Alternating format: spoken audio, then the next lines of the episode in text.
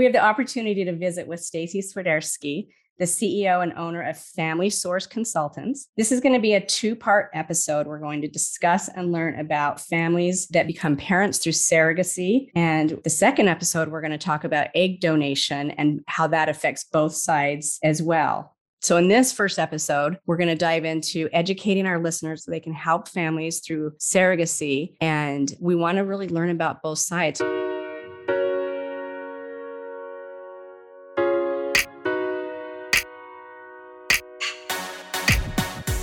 Hi, I'm Deanna Robbins. And I'm Christy North. Welcome to Pieces of a Woman podcast, where we explore all the pieces that make up a woman mind, body, and soul. By embracing all complexities of being a woman, our goal is to share real stories that inspire growth and empower all women to be the best versions of themselves. And as Maya Angelou so eloquently said, when we know better, we do better. Thank you for taking this journey with us.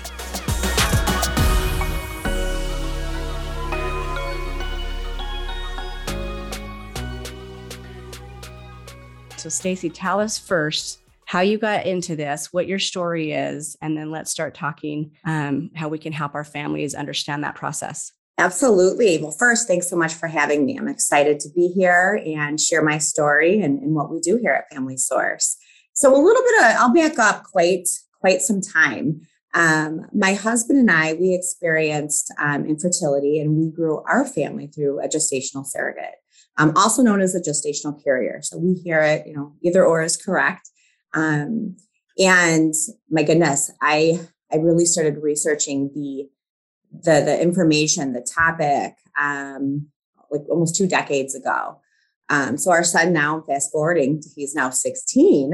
Um, so that really just ignited my interest and my passion in helping others build their families as well. So, with that, I launched our company uh, back in 2007, two years after my son was born. He was born in 2005, started the company January of 2007.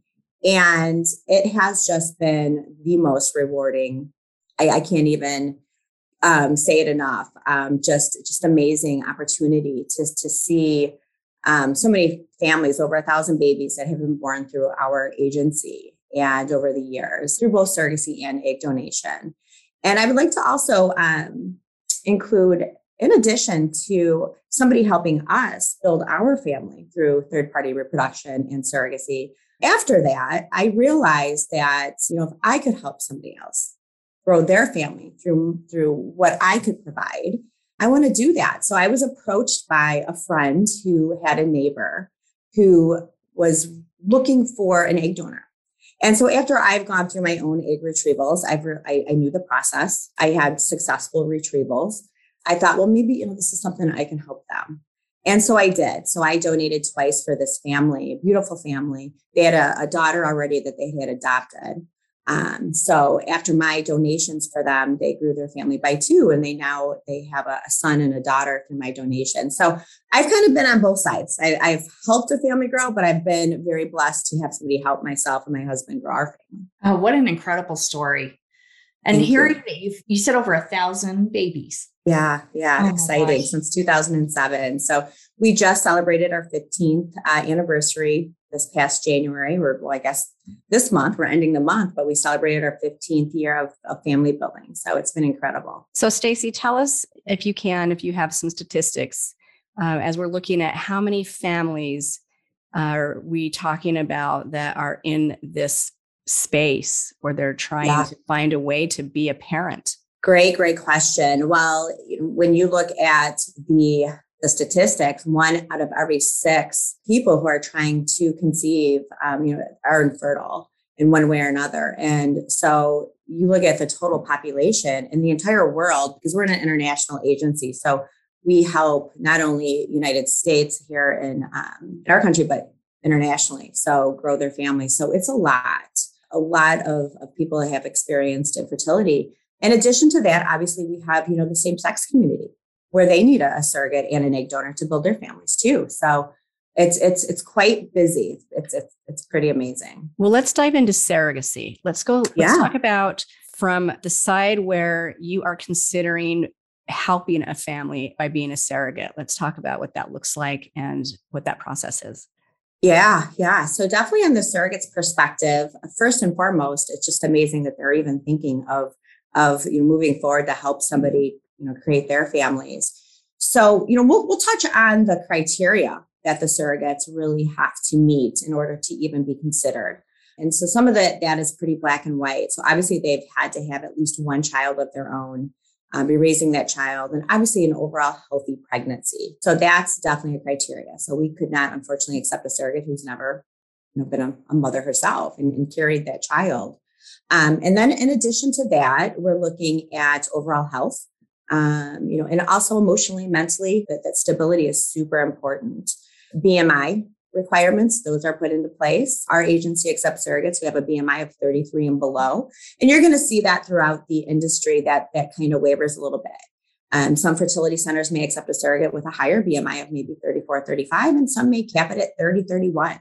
So we're kind of right in the middle at 33. So you have the BMI that that's really important. Also age, age comes into play. Um, we accept surrogates up to 43 of age. Again, oh, wow. yeah, yeah, because really the the age of the uterus. I mean, we you probably have seen on you know, news or magazines or what have you on social media that you've seen grandparents have, that have carried. So most importantly, it's it's the embryo quality, and obviously the uterus really um, ages much slower than our ovaries and our egg quality. So surrogates can definitely within our program um, be up to age 43.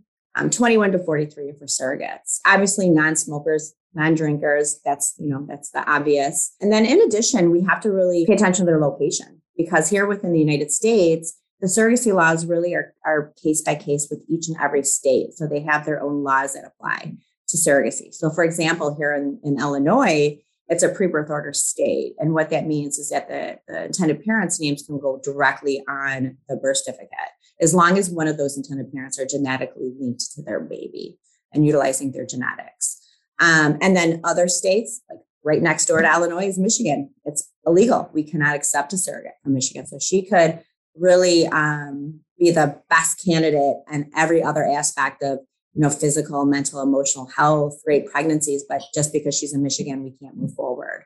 So those are some of the relevant criteria that we look for within a surrogate.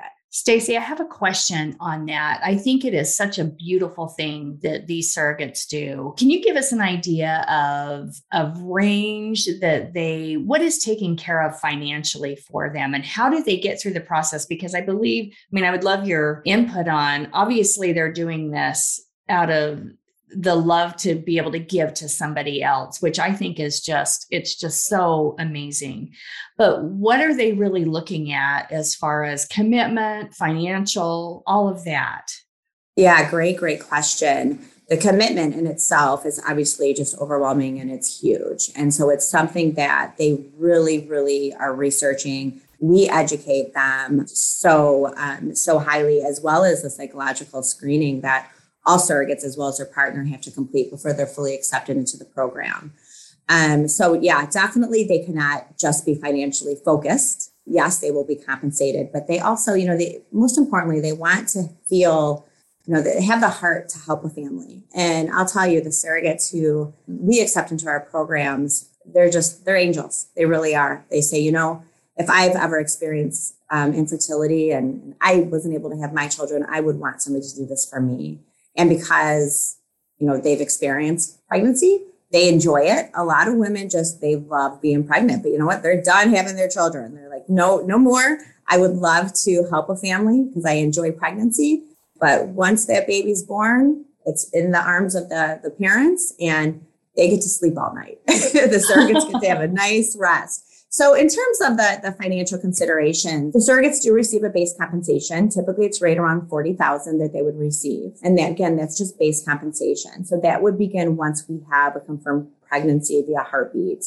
And that's usually right around six weeks or so of the pregnancy. So if you take that 40,000 and what we do is we typically break that up into a period of 10 payments. So once we have that confirmed pregnancy, um, through Heartbeat, they would receive their first compensation, which is four thousand a month. So every every four weeks, every month thereafter, they receive that base compensation of, of the four thousand. In addition to their base compensation, they do receive many other incidentals. For example, an embryo transfer fee for completing the embryo transfer. They'll receive a compensation for that. That's typically 750. Um, any lost wages, um, if they were to be put on a doctor ordered bed rest during the pregnancy, they are entitled to, to lost wages. Obviously, insurance is covered for them by the intended parents. Life insurance, very important. So we really make sure that everybody is well protected. And it really takes a team to make this really ethical, safe, and um, just really professional from start to finish. So there's always an attorney that's involved. So once the surrogate does complete the medical screening with the intended parents fertility center, at that point we know she's cleared to move forward with the embryo transfer. Then we get the attorneys involved. And what that means is that each party will have a separate attorney. The intended parents will have their attorney and the surrogate will have her attorney. And they obviously, the attorneys have to specialize in surrogacy, so third party reproduction law. Super important. So yeah, it's really, um, you know, like I said, it, it really takes a team to make to make this this little miracle come to life, you know, and and again because it's it's just so important that every step is secured and ethical um, like i said the legal has to be put into place fully executed direct agreement also known as the contract between the intended parents and the surrogates prior to the surrogate even beginning any injectable medications to prepare for the embryo transfer. Oh, thank you for that clarification. That is, yeah. I have to say, you know, my family has benefited from this as well. I have a nephew, him and his husband, they were able to have twins. They have a boy and a girl, and it's just such a beautiful gift. So, thank you for the clarification on that. Of course. And see, it's just so common. It seems to be that if somebody hasn't personally experienced third party, you know, reproduction, surrogacy, alienation, or even infertility, if they haven't experienced it themselves, they tend to know somebody who has, like yourself. Yeah, yeah. So it's pretty incredible. You know, you talked about coming from the person that's going to be the surrogate and we're talking about the commitment and it's a huge commitment. And, one of the things that popped into my head was if the surrogate is working obviously there's a conversation with the employer. Is there protection there with becoming a surrogate? And what have you seen how employers handle this when it comes to maternity leave and anything that really comes through that nine months where the employer is they're using their own insurance? Let's talk about that yeah, absolutely. So just like anything else, whether a surrogate, you know, it's a surrogate who's pregnant or, you know, just a, a, a, regular employee who is caring for themselves, they are protected, of course, through the through the Pregnancy Act. So that's you know that's really important. It's maternity, you know, so they they deserve the same bathroom breaks, the you know all of that that anybody else would. So yeah, it's something that really, um, you know, here in the United States, it's definitely not frowned upon. So yeah, they're well protected um, for sure. For sure. Yeah. That's good to know. I also wanted to ask you um, ratio wise, how many surrogates are coming to you saying this is something I want to do in terms of how many families you have? Great, great. That's a really great question. We definitely have. I would say I kind of have to break this down a little bit because we are contacted every single day by women who want to be surrogates um, all the time. We're receiving inquiries, applications. The the process, however, is we can't accept them all. So if we were re- able to do that, then it would probably be pretty even as far as the ratio of intended parents as well as surrogates. But because we really only accept probably under five to 10% of the surrogates who actually apply, we definitely have an increased amount of intended parents waiting to be matched with the surrogate versus how many surrogates we have available. Again, because we have to be very selective and careful um, within the screening process of the surrogates who we can accept to our program. So definitely higher on the intended parent end. Unfortunately, there's a little bit of wait time to be matched.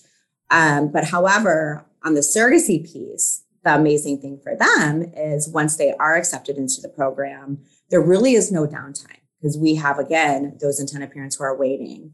And so the matching criteria at that point will come into place, and we can match those surrogates really quickly once we receive all of their information.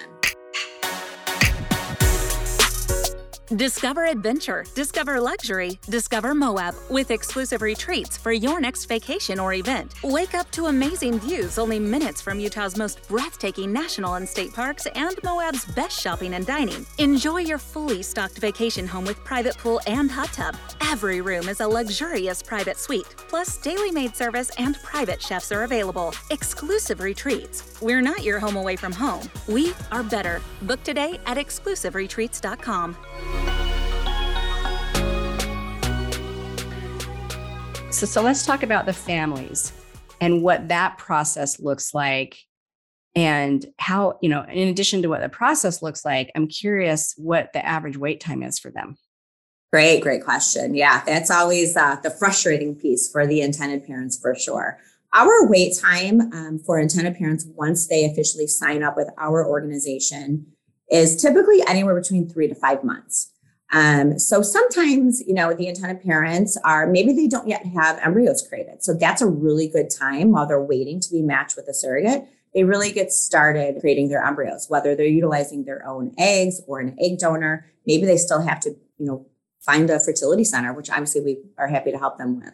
But usually, right around three to five months is, is a is a pretty a great estimate for a wait time. In the process for them, what are you doing? A similar process that you do for your surrogates? How are you determining families that are going to make good candidates for this? Yeah, great, great question. Well, it's not identical because we're not looking at the medical piece, right? So it's it's a little different there for sure. But um, definitely the intended parents, when they reach out to us, many of them have already exhausted, um, you know, maybe failures or losses within their own journey before they even reach the surrogacy piece.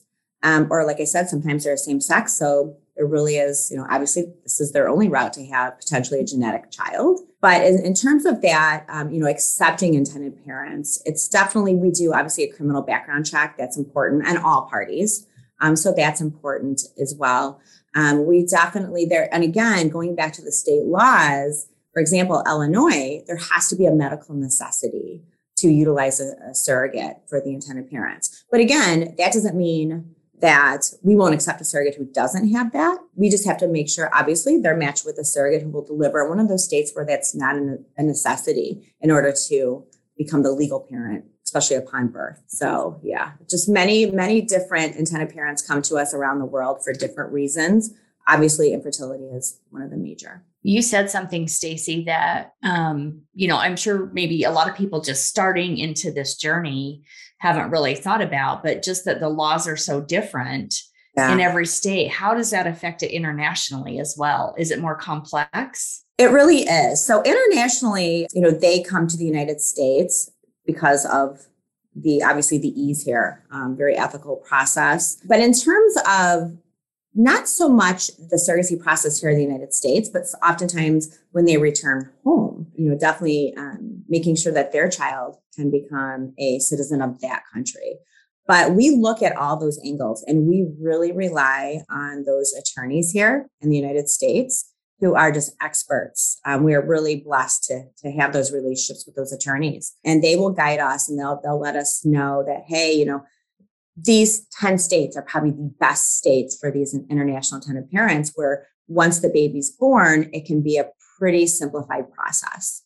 So we definitely have those great relationships with those attorneys to make the process pretty smooth for all intended parents. That's really helpful. I had another question. So if I you said earlier, they've usually couples or same sex whatever, they've usually tried other methods prior and they get to a point where they're considering this. So, what's the first step for them if they're like, oh, I've been thinking about it, um, but I really don't know what it entails? What's their first step?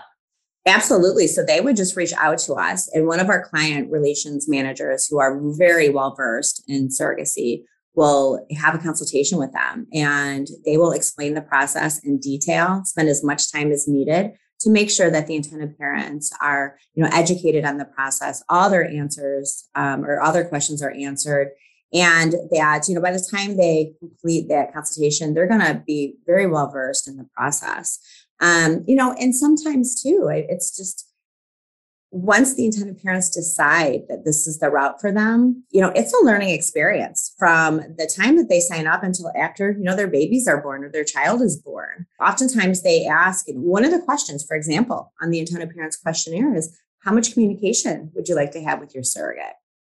And they think about that after they read it, because they maybe they've never really thought about that before. And they're like, you know, I just don't know. Um, and so we'll go over that because, you know, they're being matched at that point with a stranger, you know, so it's just over time, you know, hopefully their, their relationship will really evolve and, you know, evolve into just a friendship.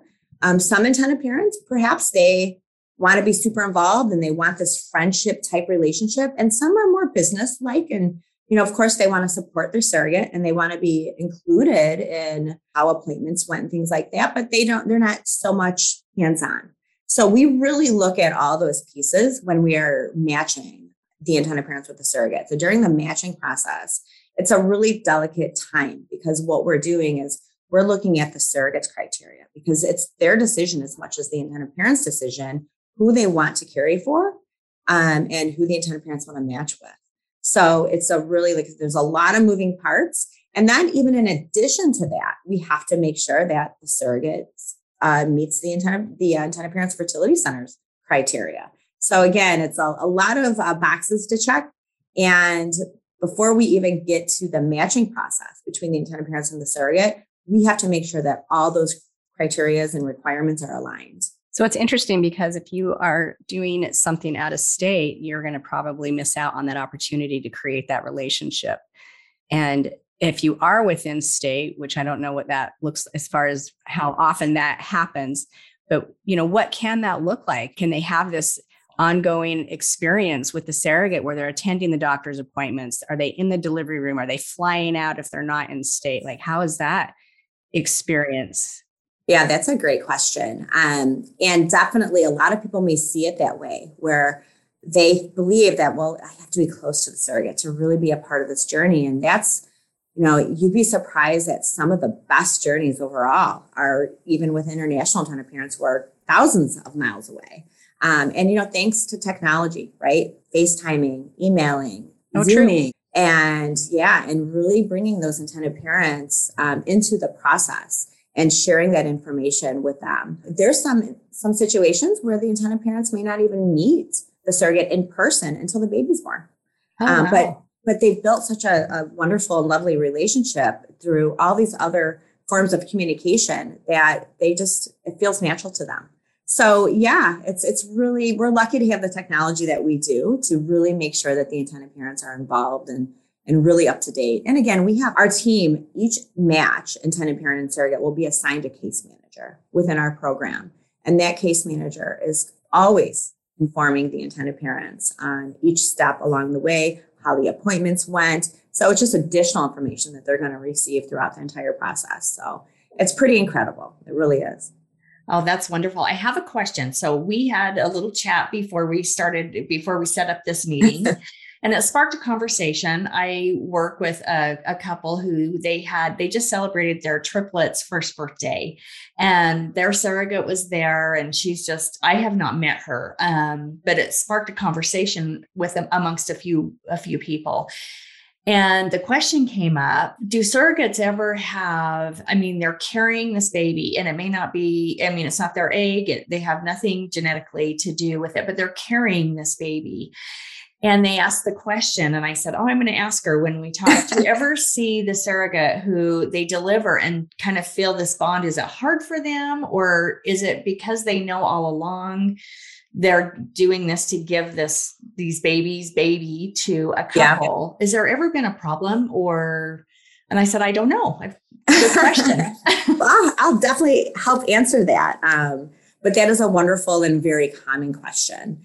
Um, the surrogates, we have never, ever in 15 years of within our organization had a surrogate who felt like a maternal bond with the child. We have, however, had surrogates, you know, inform us afterwards they miss kind of their relationship with the intended parents. they kind of miss that, not not the baby, but the intended parents, you know, that piece of it. And again, during the matching process, why it's so important that that is very transparent is, you know, what are what is everybody's expectation? Does the surrogate want to have an ongoing relationship with her intended parents after the baby's born? But even so, even if they do have this amazing relationship, it's just they kind of miss that because they miss sharing pieces of their pregnancy with their intended parents. But never ever have we had a surrogate ever feel that attachment to the baby as their own. Um, they certainly care about the child. They protected this child for nine months, but they've never felt that attachment. They, um, you know, a lot of times they'll they'll tell us that they feel more like it's a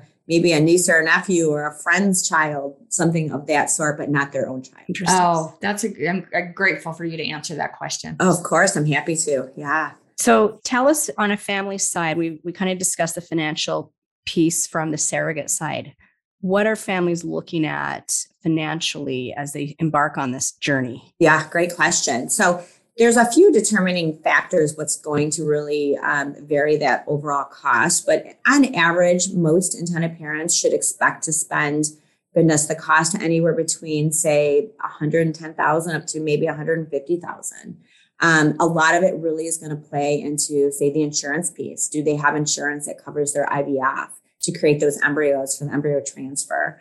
Um, so that will play a, a, pretty significant piece of the overall cost.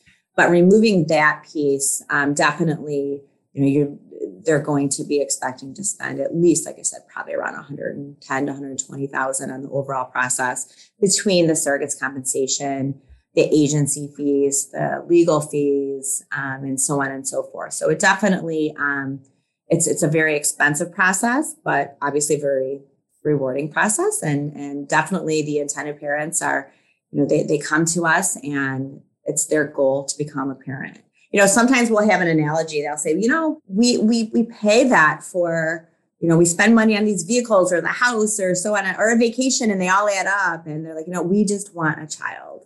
And so it is our goal as an agency to make that happen. And we align them with the best of the best professionals where we really feel the, the highest um, probability for success for them. So, what message do you want to give our listeners as it relates to being a surrogate and a family that's looking at this path? Yeah, yeah. I, you know, I really, um, every day we just, you know, we get to witness these miracles, you know, 15 years of, of family building and just kind of being on the inside of what's going on and, and, knowing that, you know, for a surrogate message is obviously they're miracles. I mean, they're, they're angels. They're creating these miracles that without them, you know, I wouldn't have been able to grow my family the way I did.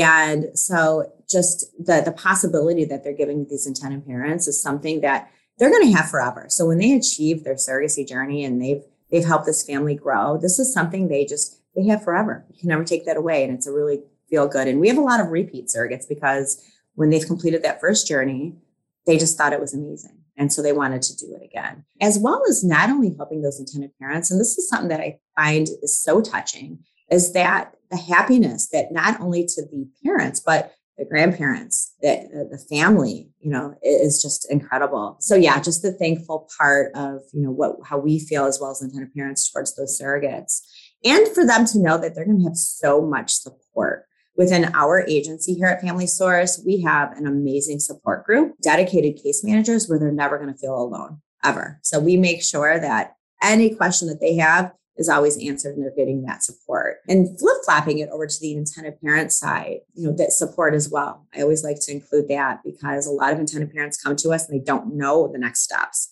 That's where our, our own expertise really comes into play.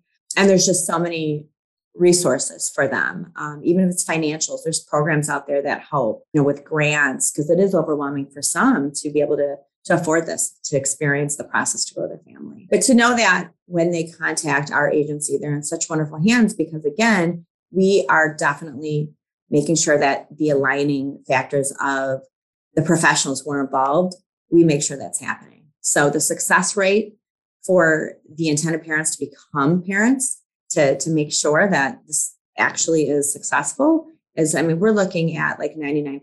The only time we ever see that an intended parent does not achieve success is, for example, if they come to us and let's say they have one embryo remaining and they say, you know what, it's not the best quality. If it doesn't, if it doesn't work, we're okay with that. We're going to accept that. Maybe they have children already, but they just, they would love to add to their family, but they're at peace if it doesn't work.